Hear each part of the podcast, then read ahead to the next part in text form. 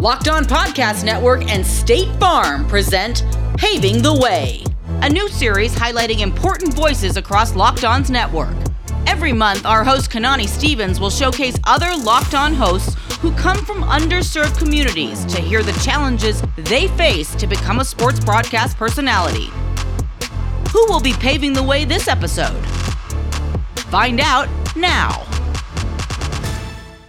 State Farm believes it's important to champion diverse voices and create positive impacts in our neighborhoods. That's why our good neighbors at State Farm are proud to support the Paving the Way series and their mission to provide support to underserved communities. Like a good neighbor, State Farm is there. On today's episode, we speak to Jay Forster from Locked On Blue Jackets about his journey as a trans male, finding joy through sports in an unlikely way. Want to welcome in Jay Forster. Thank you so much for joining us on this edition of Paving the Way. I usually start with kind of how you grew up, how you got into sports as a kid, but you told me you weren't really into sports as a kid. So tell me a little bit about where you grew up and kind of what that was like for you. Uh, yeah, so I grew up in the northeast of England. Um, if people can't tell from my uh, from my accent, and yeah, I kind of got into sport by accident. I think um, I was in college and I was looking for things to do. And you know, I'd moved to a new city, didn't really know anyone, and I uh, was living in the dorm room right next to the campus gym, and they had a mixed martial arts class there, and I was like, hey. I'll try this out. It seems fun. And that kind of, I was like, oh, actually, sports are great. Um, I ended up getting into hockey specifically um, because of the Winter Olympics. And I was watching uh, the women's gold medal game against Canada and USA, which to this day is still one of the best mm-hmm. games I've ever seen. Um, and at the time, I was still identifying as female, and I was like, "Oh, it, it sounds really stupid at the time, but like I was like, oh, I didn't know women could play as well." And so I started looking for um, places to play, and I ended up finding a, a local like uh, recreational beer league team, uh, learning to play, and then uh, I kind of got into wanting to learn more and more and more about the sport, wanting to work in the sport, and then that's kind of it's all snowballed, and now here I am, and it's kind of accidentally my entire life. Absolutely, entirely obsessed with it. I love that for you. um, how did kind of playing it make you love it more? Like, obviously, as a fan, we you know sometimes we like any sport that we've played. I'm sure, even if it's just rec or whatever.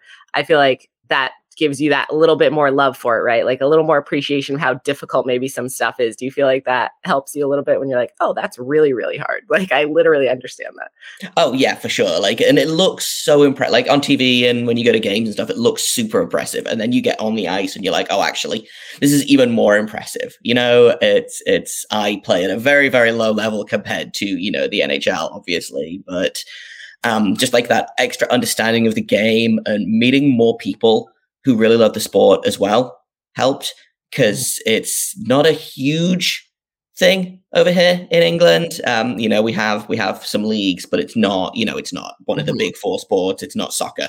Um, and so finding like a community of people that also cared about this like quote unquote niche sport was uh, was really fun and cool. And I was like, oh, okay, now I have people to talk to about this. And then you know I would learn more things about teams. Um, we've got a couple of like Canadian uh, expats on my beer league team, and so they obviously grew up with the sport. They've got all of this knowledge of you know the game from like the 80s and the 90s and you know way before my time and so you know you just kind of you pick things up and you learn things and the more i learned the more i kind of wanted to learn more and it just kind of snowballed from there did you know immediately that you were like oh maybe i can do like sports media or did you kind of like end up there? How did that happen for you? Um, so I have always enjoyed writing. Uh, so I went to college for English. So I have a, a, a, bachelor's and a master's in English literature. And so I thought that writing was a thing that I wanted to do. And I wasn't sure how that would kind of combine with sports. Originally, what I wanted to do was, oh, this sport's really cool.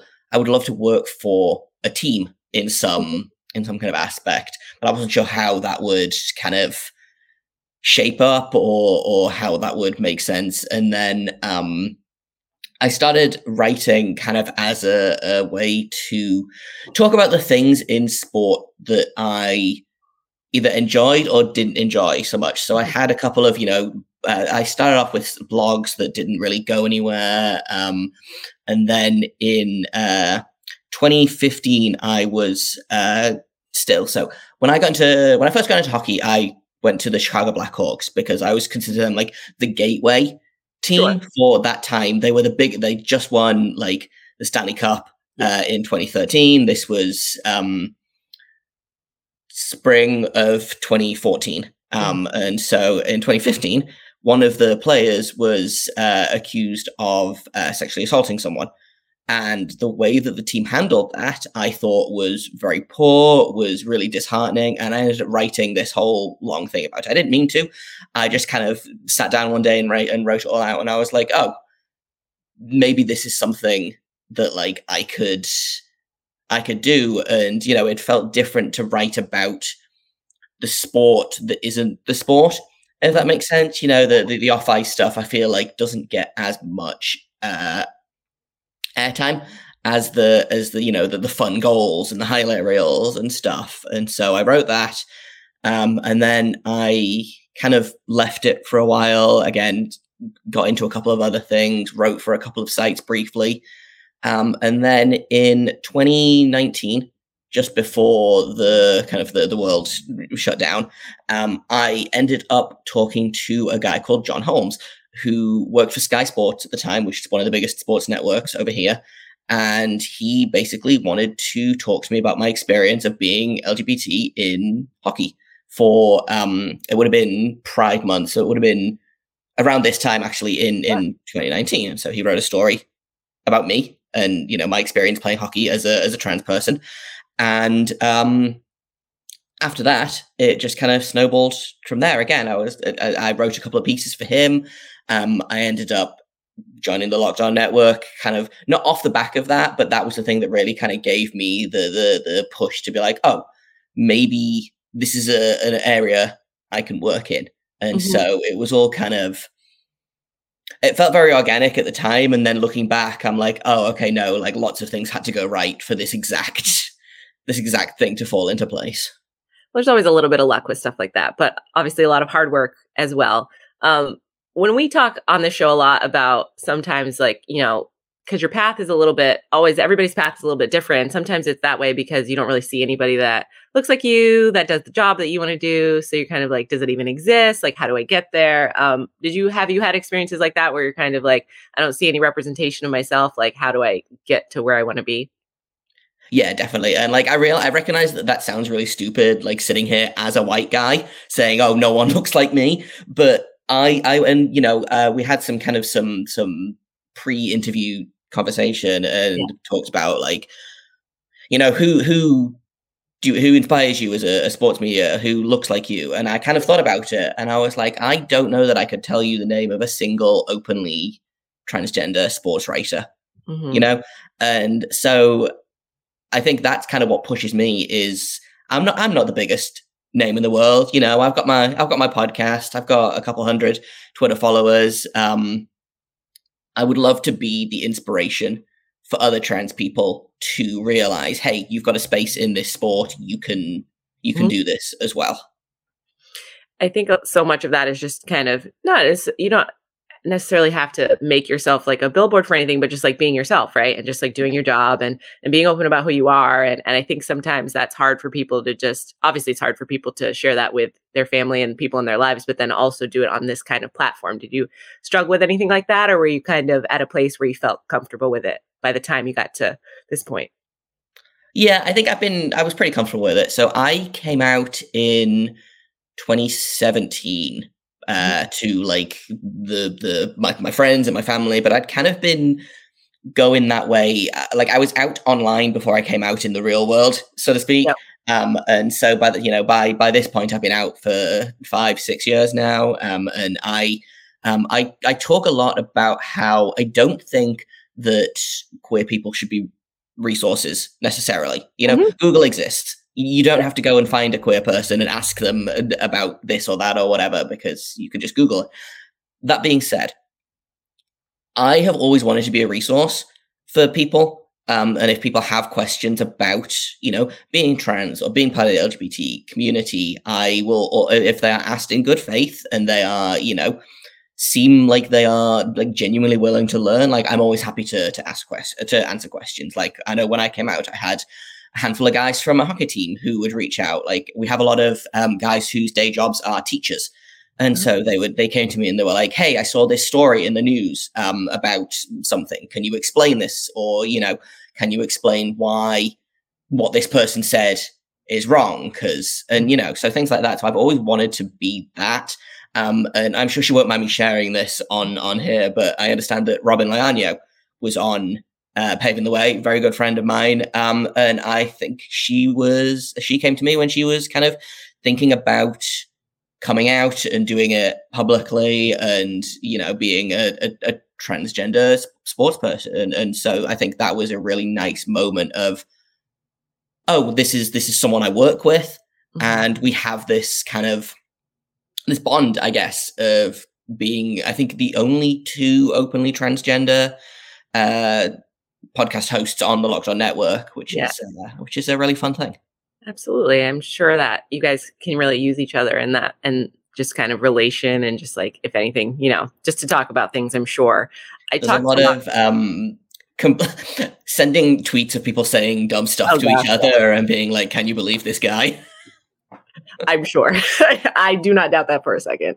Um, I, I, remember when I spoke to Robin, I kind of talked to her a little bit about because she picked up hockey a little bit later as well. Mm-hmm. I remember her telling me um, that wasn't her like maybe first sport either, but it, eh, I think with hockey, it's it, eh, obviously people are very passionate about it, and I feel like sometimes the way the league deals with some things is a little disheartening. I know with like their pride nights and some different things that they do, that's always a little a little disheartening for me and i kind of just talked to her about like how she deals with that it, do you have the same issue like kind of seeing some of that stuff and just being like oh that's kind of not great but like how do you kind of internalize and deal with that yeah it, it's it's so disappointing and like this is coming off the back of um so we're recording this the the morning after an announcement that they are getting rid of warm-up jerseys so they're not going to be doing the pride jerseys in warm-ups mm-hmm. um they're not going to be doing, you know, Black History Night. They're not going to be doing. Um, some teams do like um, Indigenous or First Nations celebration nights, or Chinese heritage, or you know, any of these nights to celebrate kind of the diversity in this sport. Um, and it is disappointing, and it's frustrating, and I think a lot about um, something that a very good friend of mine, uh, Chanel Keenan, says, um, and she was the diversity and inclusion um, person for the Seattle Kraken for a little while. Mm-hmm. Um, she is uh, a very she's a, she's a great person. She's so committed to again diversity and making sure that everyone has a voice. And she always says she can't change the sport if she leaves. And so that's kind of how I think. And every time I see this, and I'm like, this sport doesn't want me here. Mm-hmm. Well, tough. I'm not going anywhere you know and it, every time i see the comments of people being like gay people don't belong in sport and trans people shouldn't be allowed to play sports and why do we even need a pride night? and you know blah blah blah all of this this stuff that i see kind of on a, a daily basis every time i dare to tweet about existing as a as a sport as a hockey fan who is also by the lgbt community. I'm like these people want me to leave. Mm-hmm. i think about leaving but that feels like letting them win and I am stubborn enough and petty enough that uh, that's uh, uh, that ain't gonna work. I I am here and I'm not going anywhere, and I think that makes that helps. I think the the knowledge that me being in this sport makes bigots unhappy. There we go. I love the pettiness. Sometimes you need to. That's Sometimes the, that's the drive you know? we need. Yeah, that's the drive we need. Just like I know this is making you mad, so I'm going to do it anyway. Right. Um, obviously it's it's tough for anybody in that in that kind of space. So I enjoy that you guys, you know, um, I'm saying you and Robin kind of have each other to bounce off of, and then kind of um, you know take that stance to it. That's a great way to be about it. Um, can we talk a little bit about? I know you kind of had some stuff going on, and then how you ended up at Locked On, and I, the thing parts of I I've loved about Locked On is they're like some of the best bosses I've ever had, and they're just super super supportive of all the things that you want to do. And um, I feel really fortunate sometimes that I'm like, oh, this is like really great. Um, do you feel like they were always kind of supportive of all the things that you wanted to do and and how you wanted to be and speak about yourself? Oh, 100%. Um, I want to I want to kind of start off with um, the the people that work at Locked On. I have been consistently amazed by and and the bar is like so low for me oh, same. yeah, it's you know, but every time I see, you know, I'll see hosts tweeting about um, how bad these trans these trans banning bills are, you know, or they'll be tweeting about um, they'll be retweeting things like protect trans kids or um, banning books or don't say gay in Florida. And I'll see locked on hosts speaking out about all of this stuff. And mm-hmm. it just mm-hmm. makes me feel like, okay, this is a good place to work. Um, I want to specifically shout out Sean Woodley, who is the channel coordinator for the uh, NHL channel. And I guess technically my boss. Um, mm-hmm. He has consistently gone above and beyond to make sure that I am comfortable in this network. He is uh, he'll constantly just every so often he'll send me little messages like, "Hey," like he sent me a message on uh, the start of the month, like, "Hey, happy Pride Month." Keep being you, you rock, you know, just little things like that. He'll reach out every so often and be like, you know, I saw this in the news. It sucks. This this league sucks. People suck. You know, hope you're doing okay. Let me know if there's anything that I or the network can do. So, like, yeah, I am just every every time. I'm just I'm real glad that that Sean is such a great guy and that I get to work with him so simple just like even check-ins or just like acknowledgement sometimes i feel like is so is so huge because you don't get it from other places so it's always just nice to be like oh like you like understand what i'm talking like you get it like you're on the same page as me like that's very reassuring and i felt like a lot of the people i work with at locked on are really like locked locked into that if we want to say um, so i appreciate that i'm glad you do too.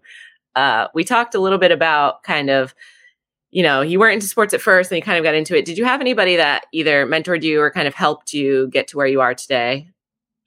Uh, yeah, so I mentioned uh, Jon Holmes from uh, Sky Sports earlier. Uh, he now has gone fully freelance. I believe he's he is the founder of Sports Media LGBT Plus, uh, which is a, a uh, website in the UK that covers like queer issues across all of sports. And so that was where he wrote about um, that's where I kind of got my start in this sports writing stuff. And again, it, uh, it would have been Pride Month uh, 2020. I reached out to him and said, Hey, I'm interested in doing some stuff.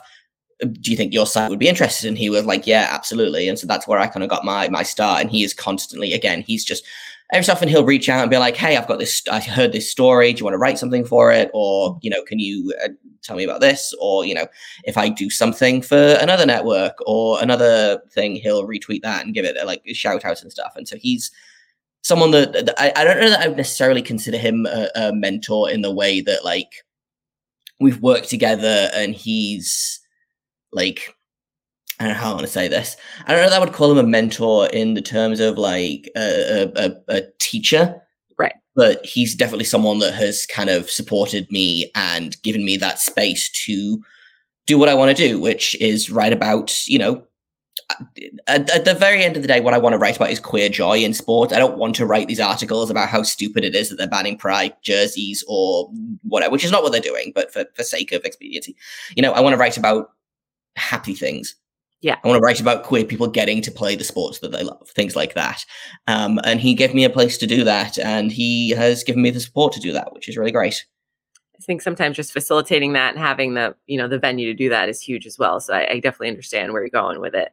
Um, I, I know we talked a little bit about kind of being necessarily a role model, but just being a visible face um, for different, you know, whether it's it's queer kids or just whoever you know can relate to the situation that you're in. Um, do you have advice for anybody like that? I know it's kind of hard and broad to to give out, but like maybe the people that are thinking I want to get involved in sports media, but I don't see anybody like me.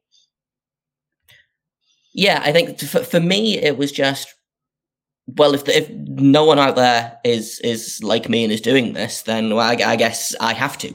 You know, someone's got to. Uh, someone has to be the first, and it, it might as well be you. And uh, you know, you'll be the first, but you won't be the only one. You know, so I think sometimes if you take that first step, someone else will take a, a step behind you. Um, and that's kind of how I how I go is I, I if I have to take that first step and I have to you know take the the the uh, the burden I guess of of being the the first person then then sure. But I would I I'm having the time of my life doing what I love you know? And I think that's that's what matters. Like I think a lot about um hockey specifically is, and then this is not necessarily relevant, but it's, it's a story that I thought I wanted to, to share is hockey as a sport is so weirdly insular of mm-hmm. like, they, they, or they want people, they constantly say, well, my sport's better than yours. But then mm. when new people come to the sport, they're like, no, no, we don't want you. Yeah. You know? And that's always so stupid to me because the way I see it, I'm like, this sport is awesome. I love this sport. Why wouldn't you want everyone? Like, I'll stop people on the street and tell them about this sport, you know? Like, why wouldn't you want as many people to care about the sport as much as you do?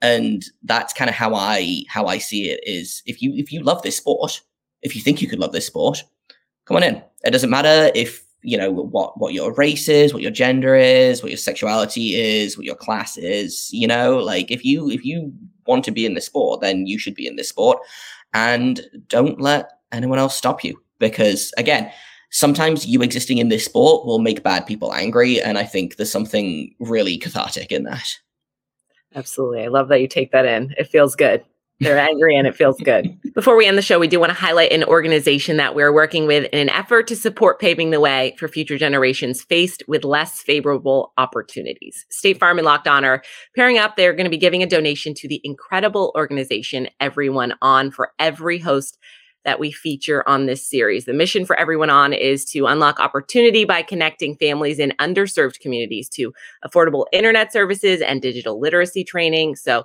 doing so creates significant positive change in communities and society as a whole. Big thank you to our good neighbors at State Farm for their support on behalf of our hosts and helping to pave the way for so many others in our communities. Like a good neighbor, State Farm is there. State Farm and Locked On Network share a common goal, helping to make our communities a better place. State Farm is committed to helping amplify individuals and organizations that lead the way in diversity, inclusion, and social good. Because we know that investing in community building and uplifting diverse voices is crucial to creating a sense of belonging. State Farm is proud to sponsor the Paving the Way series and celebrate the change makers that have paved the way in making our neighborhoods a better place for everyone. Like a good neighbor, State Farm is there.